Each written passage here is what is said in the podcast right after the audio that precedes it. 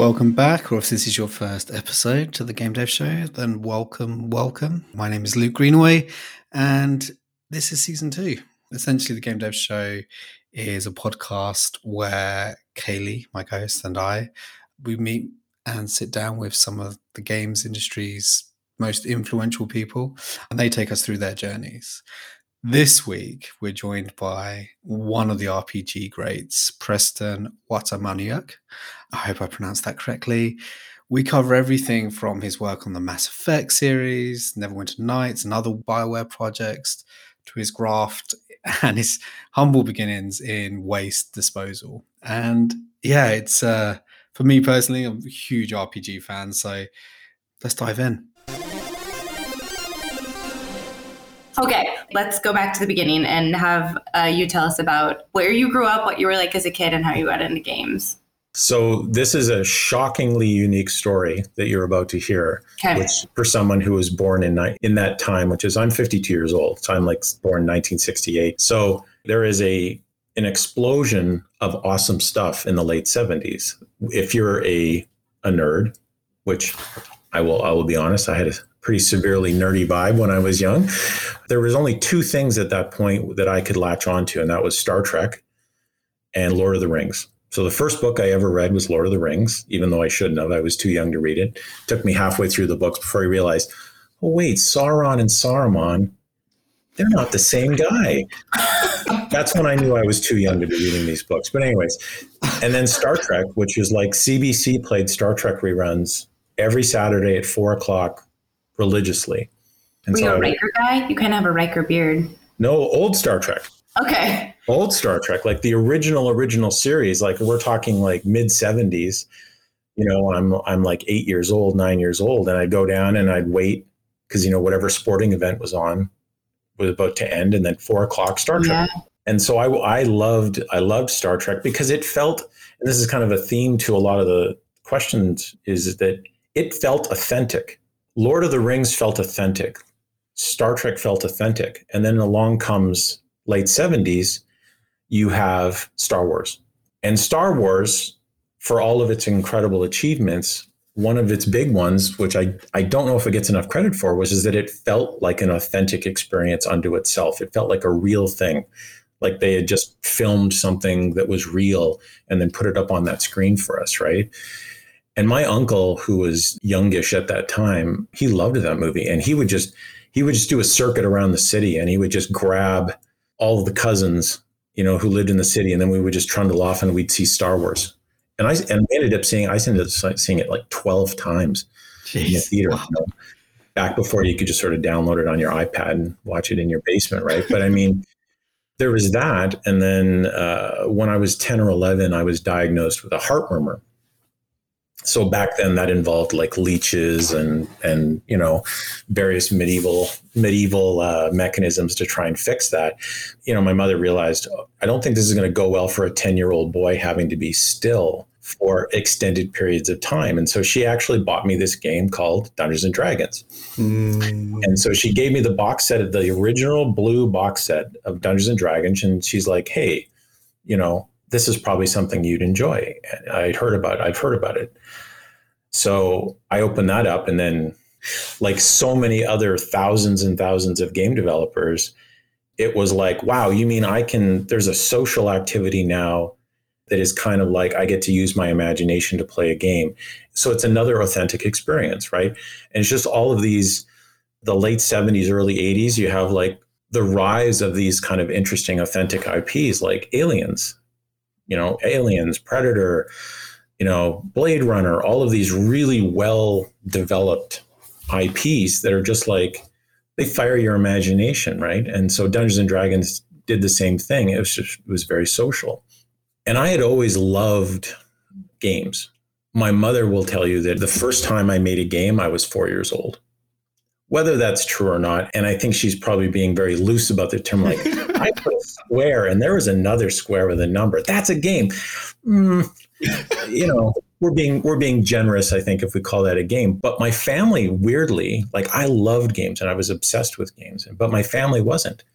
And so it's like, hey, do you want to play a game? And they would be like, nah, I'm okay. I would be like, okay, well, if I can't play a game, I'll make a game. so I would do game design just because it was like playing a game only, you know, the other side of it, right? And then, you know, eventually that turned into Dungeons and Dragons was like, oh, wow, okay. You mean I can build an entire world and have it be a game? That's really cool. And so I I started playing around with building my own, you know, building my own world, my own IP. And that kept me pretty busy through like junior high and high school when when I probably, you know, I should probably have been playing a few more a bit more sports, but I didn't and things like that. But it was just I loved that, you know, like other guys would go out and spend time out doing whatever on a Saturday night and I'd be like, well, I'm going to spend 11 hours balancing this weapons table that doesn't work in my game, right?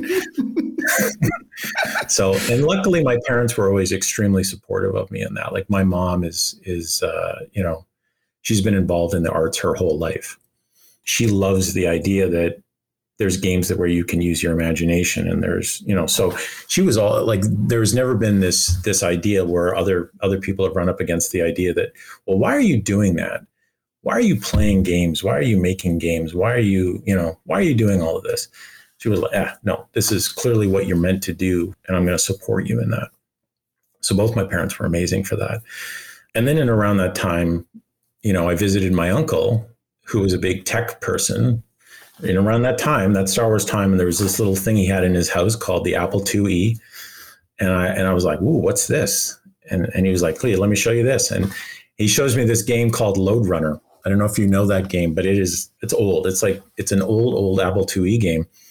And I was like, this is amazing. This whole video game thing, this is awesome because he had had Pong. He got the original Pong machine, so I'd played Pong at his house. I played that. I remember this distinctly because my whole family was going to go see the spruce. You know that you go see the spruce goose and the Queen Mary down in California. It's just a thing you go do back then and I was like, yeah, I, I don't want to do that. I'm going to play. I'm going to sit here. And I sat, I sat there and I played Lode Runner for 12 hours straight. Jeez. just like, just like I was like, this is amazing. Like, so you have all these like simultaneous influences kind of landing on you almost at almost at exactly the same time. You have Dungeons and Dragons, you have video games, you have Star Wars, and they're all hitting you right around that time when you're like you want to latch onto something as a as a teenager and say, well, this is this is what I'm about. So it was like a lot of other people. It was just, man, it was it was easy and it was awesome and it and it really uh, shaped the way I thought about everything. Right. So I'm curious though, you had this support and enthusiasm from your parents, but then, and maybe it's just a function of what was available at the time, you ended up going to school for poli sci instead of for anything related to games. Well, because back then there was nothing related to games. That's games. kind of what I was thinking. So that was just kind of you found that and you're like, I can do this. I'm interested in this. Well, no, it was because it was because it, it was related to game design. Oh, interesting. So it, it I'm ready to hear this explanation Yeah, no, of no, how no, poli sci and game design relate. so by trade, I came up and I'm I'm basically what BioWare calls a systems designer. That's how I got started. So like Neverwinter Nights, you know, you write all the spell scripts, you balance feats. I did the CR formula. So when you plug in all your all your stat monster stats and everything, it would say the CR for this is like 20, right? I was the one who did that on on Neverwinter Nights. I love systems design. And what I what I've only just recently understood, like, you know, in in part because of the questions you're asking, and part mm-hmm. because of the of the way that I started thinking is like, I love putting things together. I love figuring out how things are connected. And poli sci is literally take fuzzy, weird, you know, human relationships and then build a system that explains them, right? You know, the, it's like this is where you get the communism. You know, com- communism and fascism are just you know two sides of the same coin, sort of thing, right? And so it was about I liked figuring things out. And poli sci also, I liked military history, I liked military strategy. And then there were courses there that allowed me to sort of, you know, learn more about that stuff, which applies, you know, directly to game design. It was that. I mean, like in high school, you have to put down in your yearbook, like, well, what are you going to do? What do you want to do? And it was like, you know, you could give a you could give a fake answer, but I, you know, I figured, well, I'll I'll be real, I'll be true unto myself for this moment in public. And I just put down, I want to be a game designer. Whoa. So I said, knew? and I don't I didn't know how that was going to be possible and I didn't even know if it was something that could could happen but that's what I wanted to do and I knew that even then like that I wanted to be a game designer so poli sci was basically a way to train your brain to think about the relationship between things Mm. I got out of school and at that point you know tons of jobs for poli sci graduates just tons right um, sarcasm. But the the the thing that I did, I, I, had worked like at Public Works during the summer mowing lawns. It was a great summer job, and my wife had just started law school. So what I ended up doing is I just said, you know what, I'm going to work here. It's a good, solid union job. She can get through law school with no student loans, and then we're on the other side of that, and we're in a better place, right? So I ended up doing like working there for six years after I finished school and it was fun because it's like you know I got to I did arena maintenance and I got to drive the Zamboni and which was really cool. What? Yeah, that is a cool past job, Zamboni driver. That's What's the kind a of thing you can impress your kids with. Oh, you know, like when you're at an ice hockey game and the thing that sort of like refinishes the ice in, at halftime. That's the Zamboni. Oh, nice. so it was That's fun to be you know it's like that's a true that's a Canadian experience, right? It's like Yeah. a Canadian who got to drive a Zamboni. It's like well, of course you did, right? Yeah. Um, it's, it's like I tap it's like that and I tap a tree for maple syrup and then yeah. But the thing was is that I went from that though and I and then I ended up doing garbage. I was literally a garbage man. And I did that for the majority of the time that I spent there. And it was actually a great job, you know, barring the catastrophic some injuries that I suffered while I was doing it, but for the most part it was a job that I started at 7:30 and then I finished at 1:30 because there was no breaks. You just worked until you were finished, right? But what that meant, because my wife would be in law school till like six o'clock every day, I had a huge block of time that was my own. And so I got, you know, I played StarCraft. I got into Magic the Gathering. I I joined a gaming group and we did role playing events and stuff like that. It was actually perfect because it was like I was earning money. I was also getting to learn more about these new gaming, you know, games that were coming up. That you know, and Magic the Gathering is it's a work of genius, right? Like it's just wow. I was blown away by that. You know, all the little mechanics and stuff like that that they were using. So I was into that. I got into like you know 40k and a bunch of other stuff. So it was great from that respect, which is I had a ton of free time. I spent it learning more about games, more about designing games, more about different genres of games. And I wouldn't have been able to do that if I had had a typical nine to five job, unless I was willing to say, you know, to my wife, I'm not going to spend as much time with you. So it was perfect because it was like I get three and a half hours of just playing in. And then it would be like, okay, and now my wife and I, you know, go for dinner. We can watch TV together. We can chat. So it's perfect. But that sounds like, you know, the dream job, being able to fit both Well- your passion and your work in. Yeah, I mean it it was, and I think the the the biggest thing was obviously I knew this was not a long. So when my wife finished law school and finished her articling, I was like, okay, this is not a long term gig. One, it's not it's not satisfying intellectually, and two, I suffered a- a couple of pretty bad injuries, uh, like tore out my ankle, tore the end of my fingers off, like bad stuff. Right? Um, it's not a job you want to do for a long term. So at that point though i was like okay i want i want to do something else and i want to get into games and so i said listen i'm going to go back and i'm going to get some some technical training so that i can do you know now we would call it scripting but it was basically i want to be able to to understand coding and programming and stuff like that and i didn't want to go back for a full four year degree to become a programmer so what i did is i took a diploma at a school here in, in Edmonton, which gave me what was basically a tools programming background and database design. And I really loved I loved the database design portion of it again. And I only recently made this connection, which is like it's because it's taking the real world and putting it into a system. It's like I need to break this very weird, complex problem down and make a thing out of it that is now understandable and usable. Right. So again, it was it was like poli sci, but in a completely different way. It was like coming at it almost from the exact opposite side. And that was by accident. It's kind of by accident. Maybe it was subconscious. It was like, hey, this seems like something you would enjoy. And I did, I really did enjoy it. So halfway through that degree, I had also been, you know, in this gaming group and whatever. And one of the guys in that gaming group worked for BioWare. And him and I, you know, talked a lot and I had run some events and stuff like that. So he eventually dropped my name to Ray and Greg. And I get a call from the design director there at the time. And he's like, Hey, how would you like to come in and interview for a writing job? And I was like, Whoa, that's amazing. But no, I can't. One, I'm a terrible writer. like, like any of the editors that have that have had to edit my copy, like they're just like you're kill you're killing me with your grammar. Like it's I'm not I'm, that is not my strength. And I and I'm again you got to know what your strengths are, even though, like, holy crap, you're actually offering me potentially a job at a dream. Yeah. You know, at a place that I would love to work. I know that I wouldn't succeed at that job.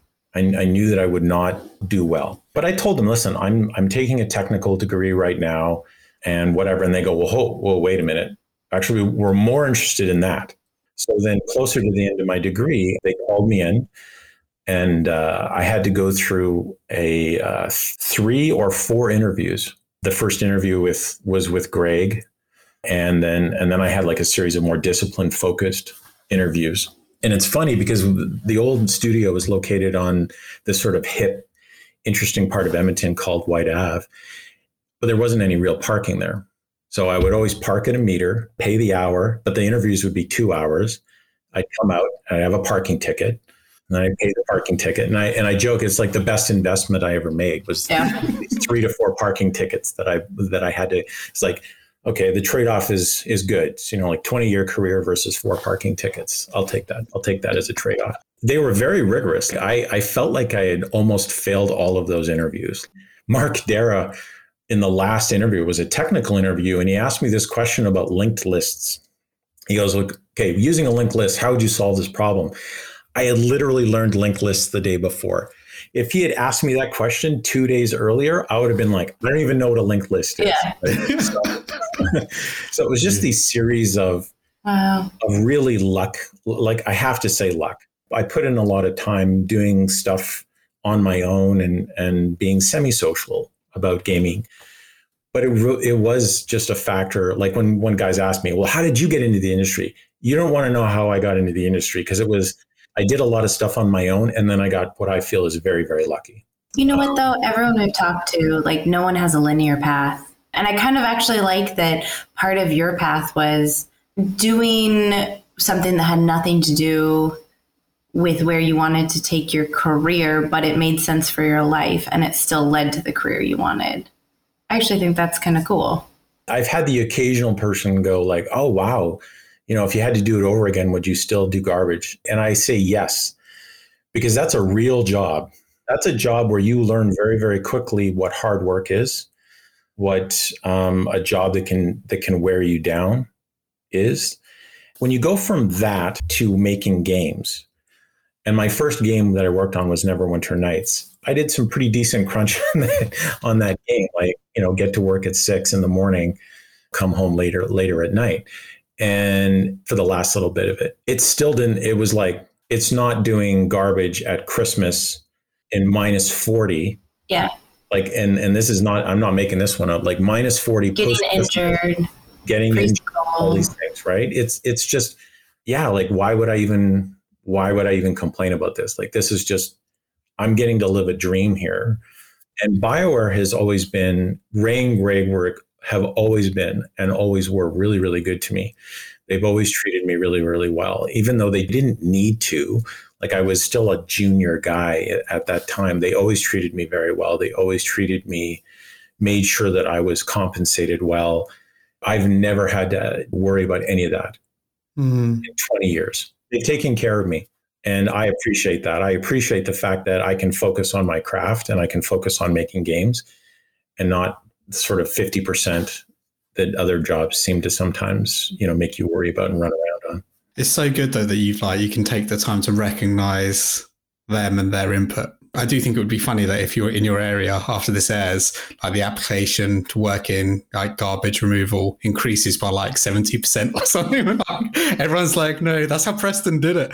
Yeah, I don't think that'll be the case, but yeah, like it, you know, but it worked out for me because I, I like I like to design games on my own time. Mm. And that gave me the time to do that. Right. It gave me yeah. that, that focused period of time every single day for three to four years and garbage is not exactly a mentally taxing job, right? Mm-hmm. So it got to the point where it was just muscle memory. So even when I was doing the job, I was thinking about games. That's so cool.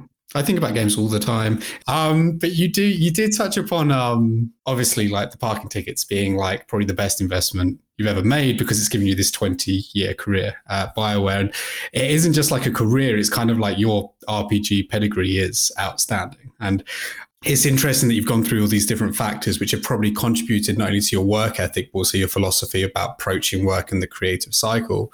Um, within your, I suppose, your portfolio, I've got obviously a couple of personal favorites: Mass Effect Two, um, Baldur's Gate Two, Star Wars: Knights of the Old Republic. I mean, these are like you know the pinnacle of RPGs when you think of narrative-led games with incredibly groundbreaking systems at the time, whether it's just carrying story arcs over or having like decisions to make, and obviously those decisions having consequences.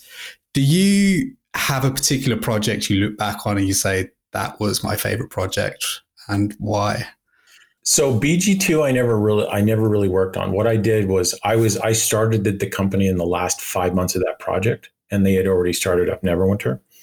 I went on to Neverwinter. I played BG before it was released, and I gave feedback. And I think on the on one quest, and so so they're very generous with credits. They say, okay, well then we'll give you another QA credit. You know, like that was a genius game. Like I I've played BG two so many times. I love that game. But my favorite project, it's kind of split into two because there's project that I was a developer on, like like in there doing work, and then projects I was a lead on. And I would say Neverwinter Nights is my favorite as a developer I was made a lead shortly thereafter, actually. Like it, Neverwinter Nights was, I think, a two to three year cycle. And then Star Wars was another year. But after that, I was the lead designer for Mass Effect 1. So I didn't spend a lot of time doing content work. And so Neverwinter Nights, I got to do everything. I got to do systems design. I got to do, I scripted an entire level, like the Luskan level in Neverwinter Nights. I scripted that plus the Wizard's Tower. Um, I did the AI script for Neverwinter. I did all the spells. I did all the all that sort of stuff. So I got to do a a broad range of stuff. And it's sad because when I went, then I went on to never on to Star Wars, and I spent a year doing all of that same stuff, but just in that, you know, okay, this is we're we're finishing this game and we need help just figuring out this stuff. But when I list the stuff that I did on on something like Star Wars, it's like I scripted the Ebon Hawk, I scripted all of the cinematic scenes, I scripted the AI, feats, spells, slash force powers, all that stuff I had to do. It was a simpler time where you could do that, where one person could do those things, right? Now, where AAA games are so well, it takes a lot more people to be able to to pull off all of that stuff. And frankly, you want that kind of focus anyways. You want to be able to say, like, I am the best you know creature designer in the world or the best whatever so so i would say yeah, as as a developer it was neverwinter but as a lead it was mass effect 2 mm. sure. obviously your your titles have been within rpgs like specifically and you know again listen to you like you growing up and like especially focusing on ips of star wars and d&d and how these have like influenced your career it must be incredibly cool to work on games within those universes do you find it hard to stay consistently inspired though when you're working within the same genre? No, you know, not really, because I love the genre. But then when you say RPG now, it's hmm, kind mm, of so it's broad. almost a meaningless statement. Like how many subgenres of RPG yeah. have grown up like you have looter shooters and action RPGs and now and now I would almost say traditional RPGs, right? Like your divine divinities and, and whatnot. You have so many different genres of RPG and they're all contributing to the broader genre becoming better. And so you can look at a game like a like like an indie RPG or like a, a Dead Cells game and you're like, whoa, that's really cool what they're doing there. You know, you look at this other game over here, you know, built by three guys and you're like, wow, they are doing some really amazing stuff. It's the fact that the broader genre has exploded out into all of these little subgenres, and they're all exploring one sort of almost aspect of the broader genre. They're saying, okay, Diablo 3, for instance, I love progression, and we're going to make the best progression action game ever. Okay. And then they did. And then you have a, you know, you Dark Souls, which is like, well, we're going to make a game focused on challenge and difficulty and whatever. And again, so successful that it's it's become its own subgenre of game and stuff like that. So it's easy to stay in the genre because the genre keeps expanding. Like what it means to be an RPG. So if you if I ask you this question, is Assassin's Creed Odyssey an RPG? I ask the question because it's you don't really know, right? Like it, you know, I have an opinion, but what do you think? For me, when I look back, I think you're right. I think like the genre is like, yeah, it's completely expanded. Like you have action RPGs with like Diablo, Lost Ark, you know, and games like this. And then I know, I look at like narrative led, like The Witcher, I would still say is a traditional RPG because it's a narrative led experience where you make decisions. I almost try and picture like traditional RPG in the sense of a D&D campaign on your own and what has the most aspects of that because you wouldn't in D&D you wouldn't just run around attacking people because well you wouldn't really get anywhere and you would just die quite quickly. I think though and that's a very interesting comment but I think uh, the problem is is that people play RPGs for different reasons. And back in the day when there was only you know one RPG every 3 years you'd be like okay, this is the next RPG and I'm going to play it. BG2 comes out and then that's it. So if you wanted to get a great story, you would play BG2. If you wanted great progression and, you know, I want to make these different builds, you'd play BG2. But very quickly, you you get now, okay, well, there's this little game comes along called Diablo. It basically said, well, I'm gonna I'm gonna take those components and I'm gonna put a different emphasis on them. I'm going to place a different emphasis on a part of the RPG that is different from what what a BG2 is doing. And as a result, those two things then head off in different directions. They have a lot of elements that, that have similarities, but they head off in different directions. And so it's incredibly interesting to see where that emphasis is, but it also makes it harder. It makes it easier then for people, a customer, to go, I like games about progression. Therefore, I'm going to play Diablo 3 or I'm going to play a Destiny 2 where the emphasis is then put on the thing that I love. And so when you say story, there are people out there that are like, I want story. I want it to be super immersive. I want to have virtual friends that I care about or and that are put in peril. And there's a super there's a group of people like, no, that's what an RPG is to me. So it's, it's again, you have to be careful about when you say, "Well, I want to I want to play an RPG," the person who's listening might say, oh, "Okay, well, yeah, you want a game where I get to level up and build the best fighter, so I can I can kill more monsters to get more loot, to get a better sword, so I can kill bigger monsters." There's people out there that are like, "That's what an RPG is," but then it, but it now has become, I think, more about okay, if you're going to talk about role playing, role playing has to have some kind of narrative element to it. It has to have some kind of emotional resonance where you you feel like you're con- you have choice and consequence that. Yeah. I feel like that with like um you know a disco elysium i feel like is very much an rpg traditional rpg game even though there's like no real combat in it because it is all just choice and it is all narrative led. Um i could talk about yeah, this for hours. and, and a really great and a really great narrative series of narrative innovations there where they say we're going to focus on this and because we're focusing on this, this game is for a certain part of that audience. Right. Yeah. And the people who want that, boom, they drive right towards it. Mm. They don't have to try and sift through a larger experience that's kind of half doing what they want. They yeah. can go right, right to that game and get what they want out of it. And whereas Diablo's the other side of that, where it's like, actually, here's the loot, here's the progression. Okay, I'm going to steer us back. Loving all this RPG talk, but I also want to make sure we cover the like the story arc, right? Of like now you've been at BioWare for two decades. Why have you stayed? I think part of the answer you've given us, they take good care of you. So I love the genre. I love RPGs. I love the genre. But the reason why I stay at BioWare is the happy sort of parallels that it's my home city. I'm lucky enough to be able to work in the city I grew up in. That's not the primary reason. The primary reason is the games I get to build and the people I work with. That is the reason you stay someplace is that that you are given the opportunity to grow, you're given the opportunity to learn, you're given the autonomy to make decisions and sort of grow the way you want to grow. And BioWare's always supported me in that. They've, you know, they ask me to go like, I don't choose my next project. They're like, hey, I, we'd like you to go do this. But generally, when they do that, I'm like, yeah, I'm excited about doing that. That sounds like a really cool project. It sounds really interesting. It's never like, oh man, I got to go help out on a game with science fiction stuff set in the future. Like, that never happens. Every game we build at BioWare is a game that I would willingly work on or help out on. But as a lead, I you know there are developers that have like twice as many credits as I do because they they actually get to work on every single one of our games. They move from project to project and they get to work on everything. Whereas I, you know, as a lead, I sit I can sit on a project for for an exceptional like in 20 years I've worked I've done 6 games. It's that combination of all those things that get me to stay. I'll be honest, I do not feel like I wear the ring of power. I feel more like uh, I feel like more my philosophy over the last 20 years has been come in every single day and try not to get fired.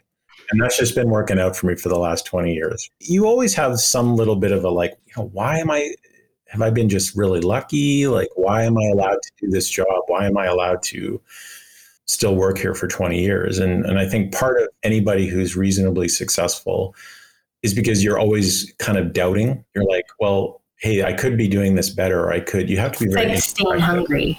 So. Every single time that my one to one with my boss, like time gets changed or anything strange happens with it, I'm like, this is it. Today's the day I'm getting fired. I knew it was coming. Because yeah. today's finally the day. I don't think everyone has that, but there is a place of like constant doubt in everything you do. And I think that's why you double check it there's a version of it where I mean you could call it imposter syndrome to a certain extent. And it's actually if you keep it in check and you you put it in its proper place in the tickle trunk and keep it tiny, it's one of those things where you use it as you can use it as a force for positive because you are constantly kind of questioning yourself as long as you don't let it cripple your decision making and you don't let it cripple your confidence it's a positive thing right?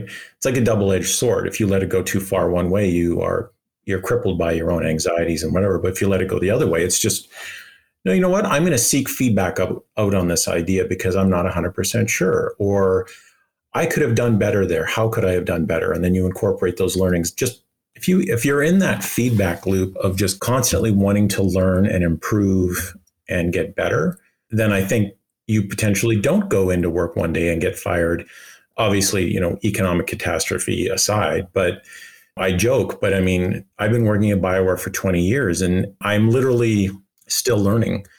You work with so many talented people, and then you're like, wow, that person knows so much more than I do. I'm just going to listen. You know what I mean? Whenever you can work at a place where there are teachers, you're already halfway there.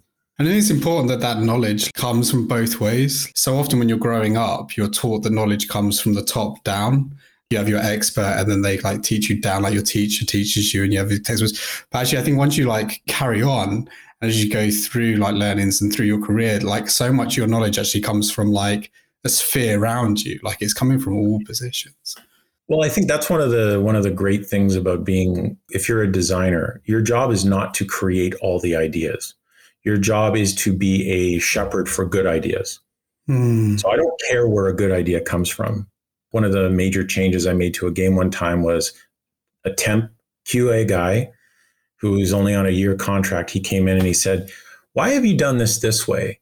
And, and I kind of looked at him and I was like, uh, I don't have a good answer for you because you've just given me a better idea. Um, right. Oh, that's so, a great way to frame it. Like you have to be able to take in all mm-hmm. like no like I said at the beginning, no idea gets into the game unfiltered, nor should it.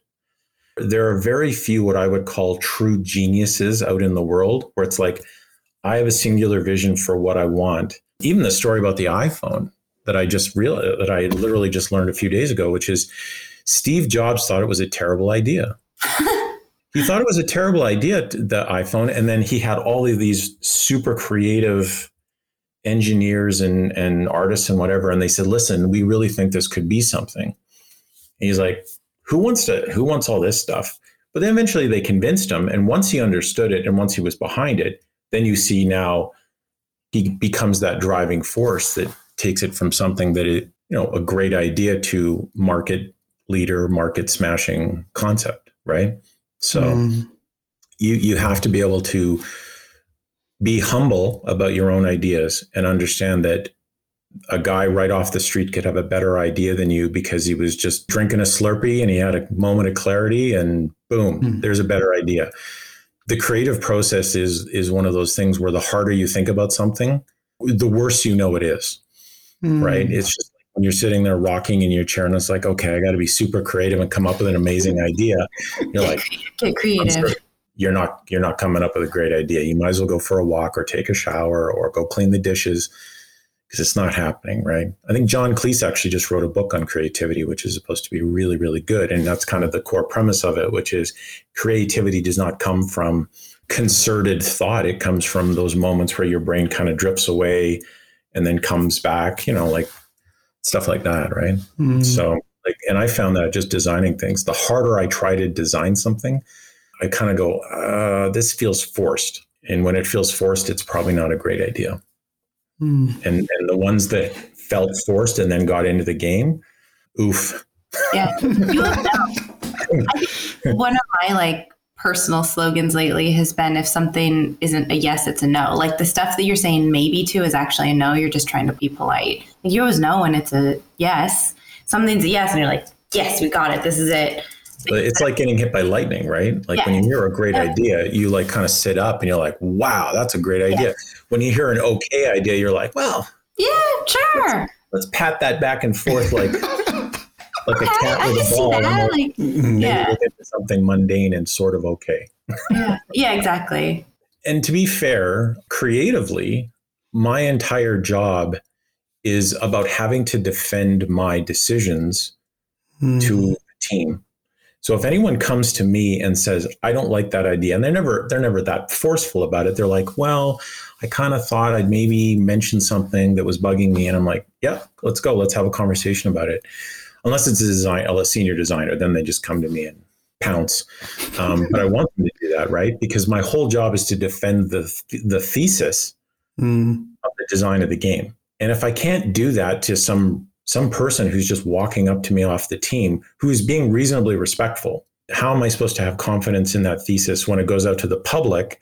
And as we know, the public can be slightly unkind to mm. to uh, you know something that doesn't feel right you have to be able to to take those kinds of creatively hard questions like why did you do this and you mm-hmm. also have to be able to say well because i made a bad decision yeah. i'm wrong and you've just shown me that i'm wrong and while i don't like that yeah now show me a path whereby the game gets better it's that singularity of effort it's that mm-hmm. point where 500 people are all marching towards that same point to deliver something out to the public that is completely subjective. I mean, there's two really great documentaries that showcase that there's a similarity to the creative process when you're all working as a team to deliver a singular thing. It's called the September issue and the Frozen 2 documentary that's on Disney Plus right now. They are not about game development, but man, it feels like game development when I watch those documentaries about all these people having to coordinate and then you know like the creative director for vogue having to deal with Anna Wintour and they they love each other but they're fighting and you know it's just it's just like wow that's just i think collaboration within creativity is one of the best ways to get interesting things interesting art. But man is it hard. It's so hard to share creative vision and to align and to incorporate like when you do have a strong creative vision to incorporate other views and not have that feel like it's changing what you wanted to make. It's an altitude thing for me. Like like vision sits up at this level where there's vision but not direction. There's a zone there where if you drift too far down, now you're giving direction. It's like, well, I want it blue and I want that guy to go this and the level needs to be, you know what I mean? And that's probably not the kind of stuff I should be saying. because there's somebody out there who knows knows that better than I do. There's a lead level designer or a you know level design director who knows more about level design than than than I'll ever know. There's art directors, animation directors. All those people understand their crafts better than I can.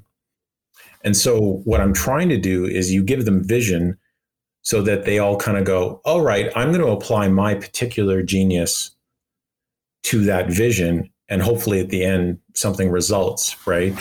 And when it works, it's pretty magical because you feel like you've done something and nothing simultaneously because it's like, I did none of that work. But yet it's exactly what I wanted. That's the happy moment as as someone in my position, as a you know, as as someone who's getting has a large team doing a bunch of work it feels great when that happens. Like you really do feel like, oh, I actually contributed.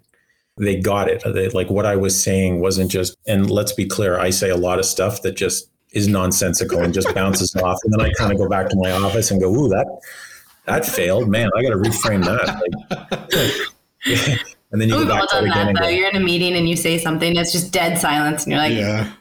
cool, okay. Another idea from someone else then. it's the gap between the idea that lives in your head. Like I've seen creative people struggle with this problem, which is there's a great idea in your head. And in your head, it's fully formed, but it's actually not. It's in a sort of dream state where you've filled in all the blanks, right? And then you go, and now I'm going to describe that great idea. But unfortunately, you need to use words and images, you know, or PowerPoint to try and get that idea, across. And you realize at that point, if you're if you've done it enough times, oh wait, that's actually not a fully formed idea. That's that's a, a half idea that shouldn't have even ever become a, a half idea. It's a terrible idea, right? yeah. The moment someone asks a question, you're like, oh, I have no idea. Yeah. I don't know what I'm talking about. I just realized it. That's a pinata full of garbage. What? Why? Why are we? Why are we even talking? Let's move on. This is Yeah, we, we yeah, don't want to skip it, about this skip it. I'm actually going to bring it back to the um, the system side of things. Sorry, it's just uh, obviously we're trying to cover so much in such, such a short period of time. Um, so this is a bit of a mouthful, so I'm just going to try and articulate it as best I can. But essentially, with video games being the most popular entertainment medium and RPGs having one of, if not the most vocal communities, how do you navigate implementing evolving societal and political themes and systems into these worlds without offending or being safe. And I suppose a good example of that would be like often with these games at the beginning, you create a character, right? And you have your stats, and that's. That's that's one of the best things about RPGs compared to say an action game where you're playing a protagonist who you don't get to do that with. But say gender and physicality are often just like aesthetic choices. How do you evolve that, right? So they actually have a system in the game where if you're I don't know, say you're a man, you walk into, you create your character as a man, you walk into a bar and there's like an alpha male NPC there and he treats you like a bro, like quotation marks. Um, but then if you're a woman, you walk into the same bar and actually the man tries to harass you. How do you create a safe system without offending, but at the same time evolve it? It's a long question. Well, that one's a tough one, and science fiction makes it easier because I think when you say that we, when you're building a science fiction universe, I think you want partly, unless it's like a super dark universe, which Mass Effect is not, right? Like Mass Effect, for instance, is a is a more aspirational. It's like, hey, that's a that's a science fiction world I'd actually want to live in. Killer robots aside, but it's aspirational in the sense that what you want is that gender, race, sexuality, that's just not a thing anymore. It's like they've evolved. It's an aspirational IP where those things are not an issue anymore. However, part of what science fiction is supposed to do is shine a lens on today. If you want to have a story about racism or sexism or something like that, it's easy to do in science fiction in a way where you're like, I'm going to give, I'm going to tell you what I hope is an interesting story where you're going to have to think about things potentially from another another viewpoint or angle that maybe challenges your bias because your bias is rooted in the now and the today and the and the real world experience that you may have which could be unkind either you are unkind or it could be that you you know you have had unkind things done to you right and so what science fiction does is it allows you to tell a story where both sides of that equation potentially look at that issue and go, oh, yeah, I never really thought about it like that before. But you can sort of scramble the elements of it in a way where if you do it well enough, you can get both sides to then hear the story from the same perspective, you know, versus the the sort of echo chamber version that you might get. Yeah, that's a crazy responsibility, isn't it? When you think about how many people will play your games and can interpret these. And I guess this comes back to your statement at the beginning about making a game is so hard now because they reach so many people and there's so many perceptions about what you create. You just need to, again, it's back to trying to create an authentic experience. Mm. And you don't always succeed. And sometimes you you do the opposite of succeeding, which is you can fail spectacularly. But there's always that effort there. Like I've never seen anyone approach one of these topics before and go, well, I'm, I'm not going to give this the weight that it's due.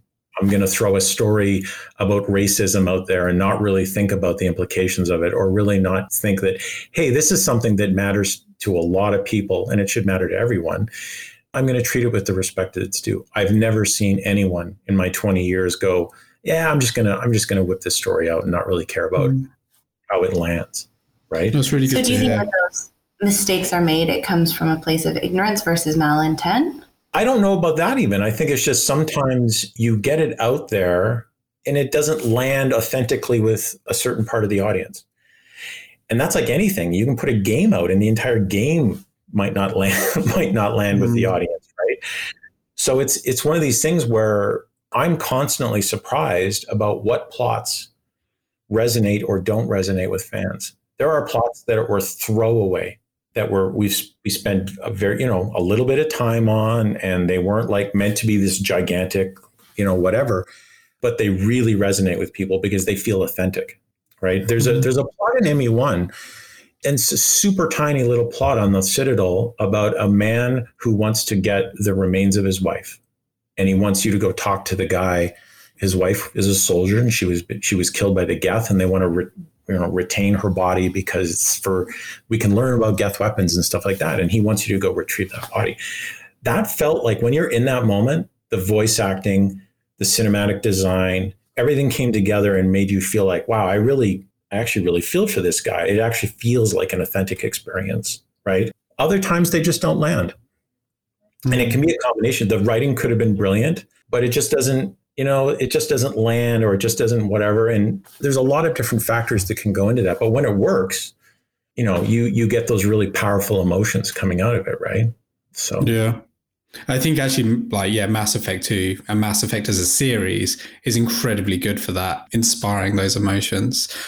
Obviously, with RPGs, often they implement like a morality mechanic and when this was first a thing, it was like it was huge, especially with things like Star Wars, you know, and it was so iconic with Star Wars because it's so easy to look at the Sith and the Jedi and be like associate yourself with one of those two moralities, which tends to be unfortunately for everything else that's actually relatively linear. Like you have your good your bad and your neutral. And this barometer to relay what you're doing can sometimes feel a bit restrictive i guess in what people's choices can be. A good example would be what you said with your feedback regarding the bug for Baldur's Gate and the paladin. And you didn't want to be a rogue for five minutes. To complete a quest like can't you just be a paladin do you think it'll ever be possible to have a broader morale mixture? And I, I think of characters like Thanos, Darth Vader, Walter White from Breaking Bad, where they're technically bad people on the face of things, but actually all of them kind of have these good, they're multi layered characters because they actually have good intentions or come from a place of this makes sense. Yeah. I mean, so there's two parts. There's kind of two parts to it. One is the production side of it, which is can you create? So in a role playing game, it means you have choice. And so if if you're giving me the choice to play a bad guy, you need to be able to you need to give me the choice to play a good guy then, right?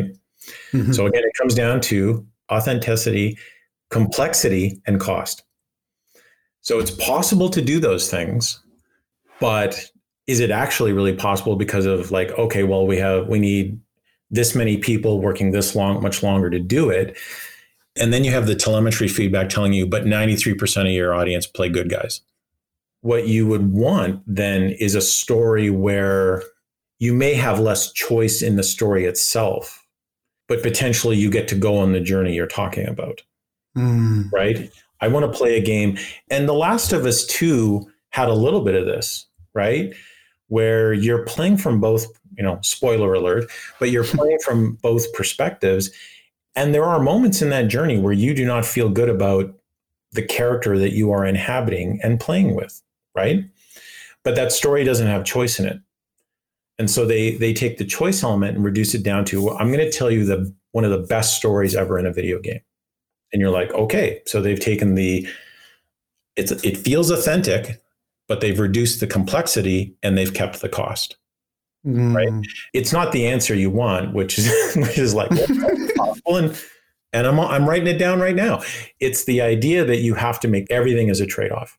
Like game design is about trade-offs and compromises, right?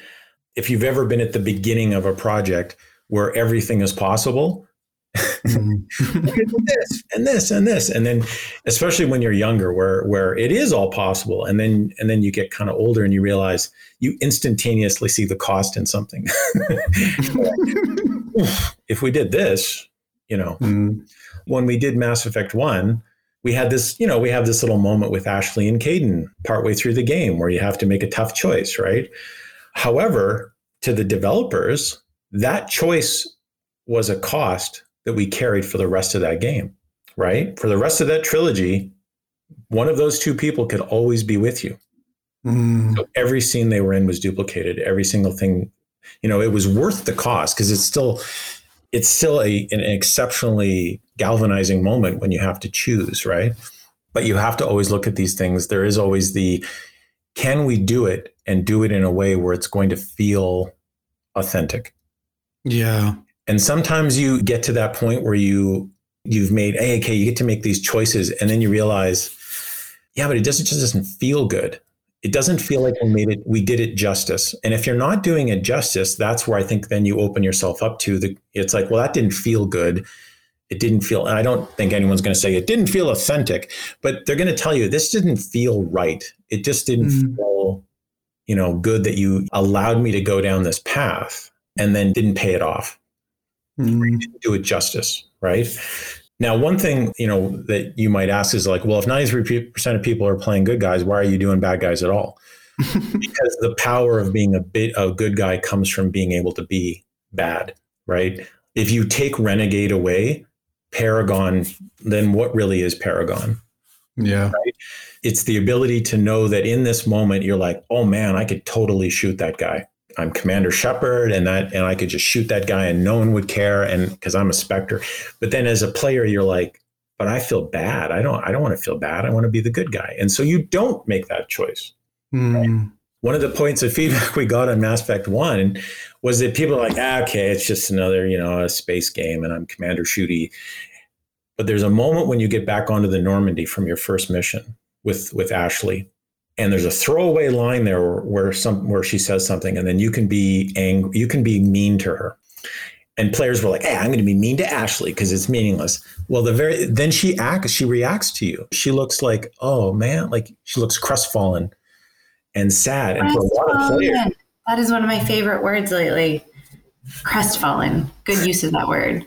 she looks like what you said mattered. And now people are like, "Oh, wait, you mean I can actually I can make people sad by being a jerk?" Mm. as soon as you've humanized it and you've made it something like for the 93% of us that like generally don't want to be a bad person and want to be good they don't want to they, they don't want to go out there and stomp and stomp around being kind of a jerk right i always found it incredibly difficult to test the renegade path of the game Yeah. You're a paladin, aren't you? So i like playing all classes but i generally like to play yeah i like to play the good guy right? That's why i show up for an mm-hmm. rpg is you know epic fantasy fulfillment i you know you get to be a hero and stuff. So i'm playing through as renegade Shepard and it's just like oh man like i just i feel so bad you know playing renegade shep so i almost had to go i have to go and say does anyone love playing renegade? Because i need your feedback because getting, I'm just getting hammered here emotionally. Like this is a tough playthrough for me, and I and I and I generally do like nine to twelve playthroughs of our game before we ship, so that I can test different class paths and different choices, different romances. You know what I mean? It's sort of, it's a matter of if you're going to do it the way that you're saying, like, I want to be Walter White. And I think Walter White is a great example because he goes, he goes on a journey, right? Mm. He goes on a journey from being like, I'm a regular guy with regular problems and they're overwhelming. And then, and then, you know, six to eight seasons later, bad things happen to him, right? Thing is, when he is a regular guy, he's not that likable. Like he's just sort of. I don't. For me, I was like, okay, yeah, yeah. I don't know. Like I didn't. He almost had to go bad to ha- be complex enough for me to care about him.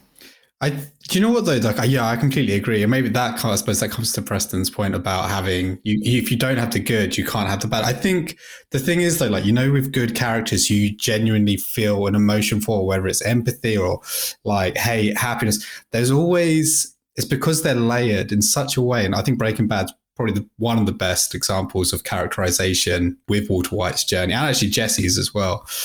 So yeah, for me, it's like how do we create that in a game, maybe it's giving neutral. So you have good and bad, but maybe it's giving neutral greater quants- consequence. Sometimes neutral doesn't really have a focus within that. Well, the other way, Yeah. the other way that you can do it is to use use the villain as a mirror. And the villain, if the villain is done properly, and and I, and a villain like, for instance, Killmonger from Black Panther has a has a very specific, you know, I think the term that I've heard is thesis and antithesis, is that Black Panther has a very specific thesis about what he thinks the you know the world is, and Killmonger has an antithesis to that. And the interesting thing, though, is that Black Panther then goes on this journey and he actually does adopt the antithesis, but not his, not Killmonger's. And that's an interesting journey as a character. So if you can set that up, if you can set it up that your villain is interesting and human and not Mm. cartoonish, then your hero gets to go on a go on a journey where the villain is actually challenging him on his preconceptions about being a hero and and right and wrong and all these other things, right? And again, science fiction is an ideal setting to be able to put the player into into circumstances that challenge them morally, right? Mm-hmm. Not just tough decisions. Like it's like, do you want to go path A or path B? But those moments are like they're they're very very hard to craft. You know, an A B choice still has to be set up correctly, right? Execution. A good example is the twist for KOTOR. You have that big moment, the big reveal moment, about halfway through the game. And when you read it on paper, a lot of the team were like, that's it. That's that's the twist. And it's still regarded as one of the better twists out there, right? Like where you're like, what? Uh, you know, I'm Yeah. And so but the thing is, it all came down to the execution. It's Drew Karpyshyn writing amazing dialogue. It's Casey Hudson having a vision for what he wanted that moment to be. It's the technical artist who worked like weeks trying to figure out how to how to do that moment to do it justice. The music, everything, right? All the gameplay leading up to it. That's what makes it a great moment. And those moments are hard. They take a lot of work and a lot of thought. And sometimes they just don't land.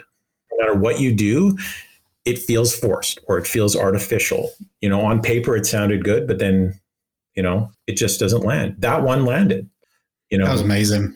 I don't want to ruin it for anyone who hasn't played it because it's such a good game and it's like such a it is like the defining moment I would say of that series. Yeah. Okay. I, I honestly could talk about this for ages because it's like I really do want it to get to a point where I could have the equivalent of a Walter White conscience, but we're gonna move, I'm gonna have to move. up. We're gonna have to move forwards. Um, so you touched upon this earlier. Obviously, the Souls games. I know you're a big fan of the Souls games. If you were to work on a Souls title, because they are system wise, they're extremely tight.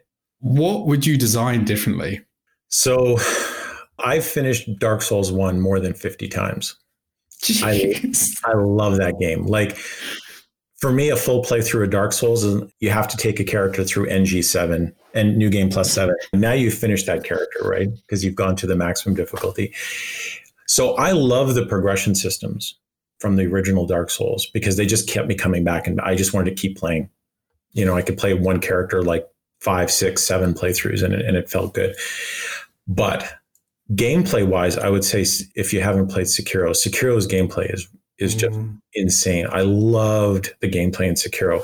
So taking those two things and kind of bringing them together, I would be like, I'd have to take a, I'd have to take weeks off and just take a vacation. You know, Sekiro was hard though. Like I, I will say, even saying that I've finished Dark Souls quite a few times, Sekiro was hard. Like that one, I, I wear that one as a badge of honor that I was able to finish that game. Uh, the last boss took me 14 hours. Yeah, I've got so many friends who have got to the last boss and given up. Like genuinely just been like, I just can't do it. Like it's not worth the Sunday morning stress. Um, because everyone seems to get up on a Sunday morning, get a few hours in. But um, yeah, Well, my wife had had a had a conference, and she's like, "Okay, I'm going to be gone all day. I won't be back till eight o'clock. It's just me and you." I sat down. I sat down. I love this picture of you being like, bye, I love you, miss you so much. Okay. Okay, and I and I just sat down and I just face punched that thing for 14 hours straight, and I didn't do it. I could not do it. Got home. My kids would would come downstairs. Everyone, how are you doing, Dad? He's like, just you know, and and eventually I got through it. But it wasn't until the next day, and then I beat it in half an hour. As you know, how many times have you done that? Right, where you just sort of it just sort of you zen out, and then you beat it the next day or whatever. So the Souls games, I've never had that strong of an emotional reaction to a game before. this is kind of embarrassing, but there's Smough and Ornstein are two of the most classically like just you'll love to hate those two guys, right? In the middle of in the middle of the Souls game. And and they kill you, they kill you so often where you have like one, they have one pixel of health left, right? I don't know how they do it, but they always manage. You just you get greedy and then they kill you with that one pixel. I slammed my controller down on the desk like so hard. I broke my controller and then the disc skipped and it scratched. And I was just like, and I got over my initial reaction. And I was like, yeah, but I want to keep playing Dark Souls. So I, drove, I literally got in the car, drove down to Best Buy, bought a new controller, and they had the copy on sale for 30 bucks. I was like, okay, good. I'm back in it. And I drove back drove back loaded it all up, and started playing again because it's it's just such it's such an amazing game. I got into that game in a really weird way. Like it was uh, during Mass Effect Two, we were we were in the sort of or Mass Effect Three in the pit there, working, and it, it sort of was this chain reaction. You know, like one of our uh, QA people were playing it, and then he they would turn to a friend and go, "This game's amazing. You have to play it." And it kind of virally, slowly spread through the room, right? Until it got to me, and I was like, okay, you guys keep talking about this game called Dark Souls. Like, what is it? It's like, well, it's hard to explain. You just have to go play it. And so I was, I picked it, I picked it up and I started playing it. And uh, that is an unforgiving opening to that game. There's just like no explanations. Just you got to go in there and play, and you just get killed 50 times, and it's it's it can be very frustrating, right? I came back in the next day, and I went to these guys you're gonna have to give me a really good reason not to fire all of you guys. Like, like seriously, what is it that you just got me into? He's like, you just gotta, you just gotta stick with it. You gotta stick with it. And then two days, two days later, I came back and I was like, okay, yeah, this game's amazing. I love this game. It's genius. So once you get over that hump, it can be pretty amazing, right? Like even my daughter can get to the first boss when she was eight. So I was like, you're doing better than some of the guys in the office. Luke, was it Heather Sigmund that brought up that exact arc of like love the game, hate the game, okay, back in it? Like talk about like this three tweet cadence that they always expect of like this is the best thing I've ever played, and then just like I hate this game, I'm never gonna try it again, and then back to loving it. Wasn't wasn't that Tyler? I think it was Tyler. Yeah. Yeah. Yeah. It's the thing that I mean. A lot of people are like, "Well, why can't we have a casual mode for Dark Souls or casual mode for Sekiro?" Because I want to experience the beauty of the world and whatever. But those guys are are pretty firm in the fact that part of the experience of our games is the difficulty, is that ultimate satisfaction of beating a boss in that game that you've been just bludgeoning your face against for hours and hours and hours. And like they stick to their guns. They are reasonable. They are, you know, we are not making those games easier. We make hard games and our demographic wants them to be hard and they want them to be challenging, right? So it's it's a tough debate.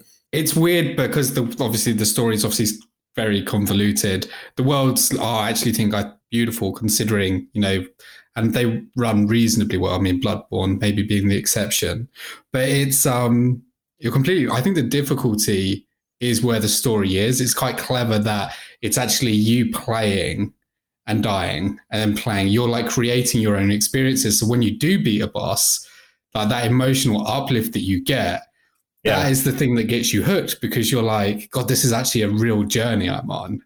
It reminds me of things like R-Type and side-scrolling shooters from back in the day, oh, yeah, like yeah. Ikaruga, which is so hard, and you need like such ridiculous agility and hand-eye coordination. But you like clock the first few levels, and you just feel like that that is the thing that keeps you playing them and like used to keep you like putting credits in in the arcade. Back so, in university, I used to just pick one game for the whole year. So by by the end of the year, I could just put one quarter in and play for an hour to finish it because you know I didn't have any money, right? So I would be like, okay, I'm going to invest in like 1942 or UN Squadron, and that's the game I'm playing for the whole year. Back back, uh, I had arcades, but again, dating myself in universe back in the No, don't. 1942 was amazing. Such a great game. Okay, so I'm going to just ask one of the last two, my last two questions. I think we've really touched upon like the consequences, like, you know, consequences of actions within games. I think we've covered that already. But I suppose one of the key things, and like not just RPGs, but maybe like games in general, like, or maybe story driven games or, you know, similar games to RPGs or the RPG umbrella. I think asking like what are the key contributors to a good RPG is too broad. So I mean, where do you see the genre evolving? Like how do you see it evolving? And I mean the RPGs which are like, I guess, those similar to your isometric D and D RPGs, your Witcher RPGs, like how are they going to evolve? So there's been an interesting evolution in in RPGs in the last you know a sneaky evolution in the sense that do you consider The Last of Us an RPG? Do you consider Odyssey an RPG? Do you consider God of War an RPG? I have to say, yes, they are in some respects, right? There is a blending of genres that is currently happening. You're taking the best elements from the action genre and the best elements from the RPG genre, and, you're getting this really great, you know, action RPG genre. And you combine that with what I would call the rise of photorealistic art and you know animation systems that are very quickly catching up to that. The uncanny valley right now is animation. It's not the look that maybe puts you off, it's how things move, right? That stuff is accelerating even like super fast. Like people that stuff is catching up. So what happens when you reach a point where art feels very real like photo real, animation feels real, and then you start making all those things cheaper. So initially it's extremely expensive and you got your rigs and your models and it takes like 6 week whatever. Well what happens when all that stuff becomes cheaper? What it means is you're going to see an explosion of some of the things that we just talked about. You're going to see an explosion in choice. You're going to see an explosion in consequence um, you're going to see all of these things happen as people figure out how to reduce the cost and complexity of some of those things. Because everyone wants to make the game you're talking about. I want to put more choice into my game. I want to put more consequence into my game, but you're limited by technology and cost and complexity. Things are always going to be getting better and better and better. And then, you know, never mind VR and all these other all these other platforms. But it's going to be that the escalating or the reduction in cost and the ability to make those moments, right? That are going to then produce like some some experiences down the road that you're you are like, oh my God, this has the unending landscape of one of your better open RPGs, but it has the gameplay and uniqueness of a handcrafted experience. Mm-hmm. Right.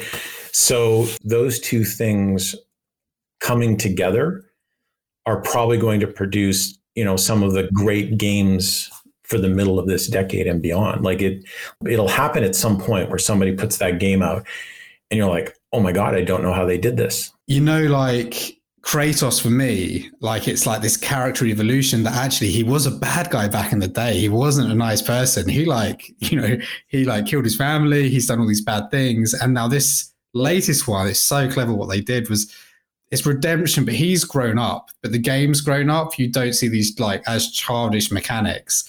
The story's evolved. He's got a son, and but there is still that undertone that you know, you used to do bad things. Like you, you weren't a nice person. Yeah, with that, I would say that is my game of the my personal game of the generation. But yeah, yeah. I mean, God of War was was an amazing game. Yeah, I I loved playing through that, and there are guys within Bioware that they have nothing but good things. So those guys, those guys produced something pretty darn special with that game. So mm. yeah. So let's end on this. You have two decades in the industry. Are we looking at two more? Is there a pivot? What's next for you? Well, that's interesting. Like you've had a lot of guests on your show that like I'm astonished by the breadth of their life experience. like I did this and I made a game and I started a company and then then I quit and started another company and then I went to Mars and it's just like wow, like holy crap, you're I I really do like making games. I really love the the process of making games. I love design. I love designing games. And so I'll do it as long as they let me. But there is probably you you need to work pretty darn hard to finish a game. And there is probably a stamina element that will slowly creep into this process at some point where I'll go, yeah, I uh, I maybe can't do this anymore. I don't know when that will be. I'm frankly in the best shape of my life and I'm feeling really good. So it's not like and that's tomorrow. You know, like it's it's not like it's coming, but not like you feel it being imminent, but it's a yeah. acknowledgement that someday. Yeah, I'm I'm 52 years old. So as an example, 52, I definitely don't have two more decades left. I'll work at BioWare as long as they let me, as long as I feel I'm contributing and I'm not hanging on. But I think that there's a transition point where I should let people that are younger than me do the work that I'm doing because they're going to have better ideas. They're going to creative understanding and knowledge about the technology that I don't have, which means they're going to come up with those new experiences. So at some point, you know, like, does that mean I'm doing more mentoring? Does that mean that I'm doing more teaching? Right. And I like doing those things. So, so if at some point I do transition into that kind of work, I think that's still valuable. You can't be doing the job I'm doing without enjoying teaching and watching other people succeed. Mm. You just can't. Otherwise, you become like sort of this weird, you know, megalomaniac who who is like, you know, micromanaging everyone. And I don't feel that, you know, I don't feel like that's the kind of lead or boss that I am. So, in order, you know, for me to step aside and say, okay, you're going to be the next, you know, lead designer, design director, whatever, and then have them succeed, but then, you know, I can hopefully act as a mentor and a teacher to other people in the studio. And I do do you know, I do mentoring and I do other things. It is definitely I am in the I'm in the latter half of my career, not the not the because I started late. I didn't come into the industry until I was 30. So I started the, industry late in life. You know, and there are guys that started the same year I did, or the same almost the same month that I've been working with for 20 years. I've been on like four or five projects with them. And they're 10 years, they're yeah, 10 years, 12 years younger than I am they're going to get to get to my age and still have 12 15 years left and i'll be retired mm.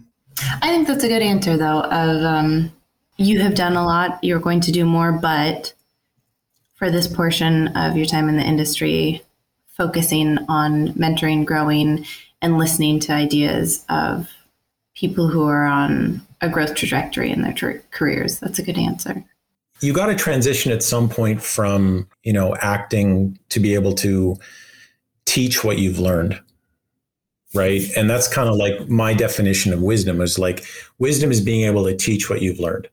A lot of people act on instinct. It's like i've got 10 years of experience and i and it's but it's instinctual. It's just because i've done it so many times. You transition at a point though where you start thinking about why did i succeed or why do things work the way they work? And it's when you start doing that, you can start saying, Have you done this? Have you tried this? And it's you're teaching people to fish, not not catching fish for them, right? Mm-hmm. So I mean, people appreciate getting advice that helps them become better developers or better managers or better whatever, right? Mm-hmm. Especially if it's well, I'm I'm going to take your advice and and become better. Mm. right? They still have to they still have to do it. There's you know, my job is done when I give you when I've given you the advice. But hopefully you act on it and you become better as a result. It's interesting the parallels between that and obviously all three of us are parents and parenthood, right? You just want to teach your kids everything you've learned, including the mistakes, but except they're going to make their own mistakes in making their own decisions. It's pretty cool. Yeah. I mean, that's the toughest part of being a parent, right? Letting is, grow is, up. Is trying to get them to avoid mistakes that you made, but knowing that they're probably going to have to make them. yeah. you try to steer them away from anything catastrophic that you happen in. And in fact, in my life, I can say that I, I was able to steer clear of, of catastrophic mistakes.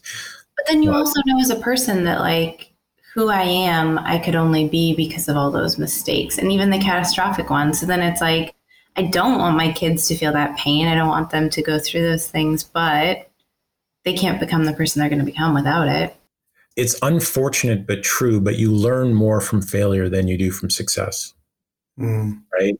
And so being able to safely fail, and that's part of game development, which is a person will come to you with an idea and you'll go, I know that that idea is going to fail, but it's a two week failure. So I want you to go out and and you say to them, okay, why, why don't you go try that? I have some reservations, but I think you should go try that. And the reason is is that it's not cost, it's not taking an entire project down. And at the end of the two weeks, they'll come back to you and go, hey, it didn't work, but I learned some really great stuff. And you're like, good. That's, mm. that's what I wanted you to do. That's what I wanted you to do. So it's keeping people from making mistakes that are like dramatically life altering or dramatically consequential, mm-hmm. but it's like go make a small mistake because you're going to learn a lot from that small mistake. Well, Preston, Mr. Watamaniuk. Perfect. Yeah, this is a good uh, mid Friday chat. Yeah, Preston, yeah, absolute pleasure. Pleasure meeting both of you. That was Preston Watamaniuk.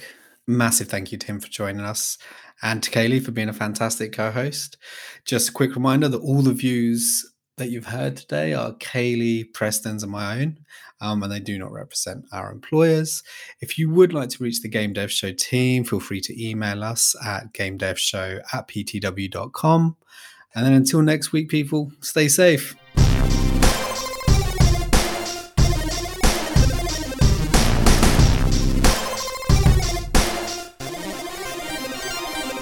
Game over.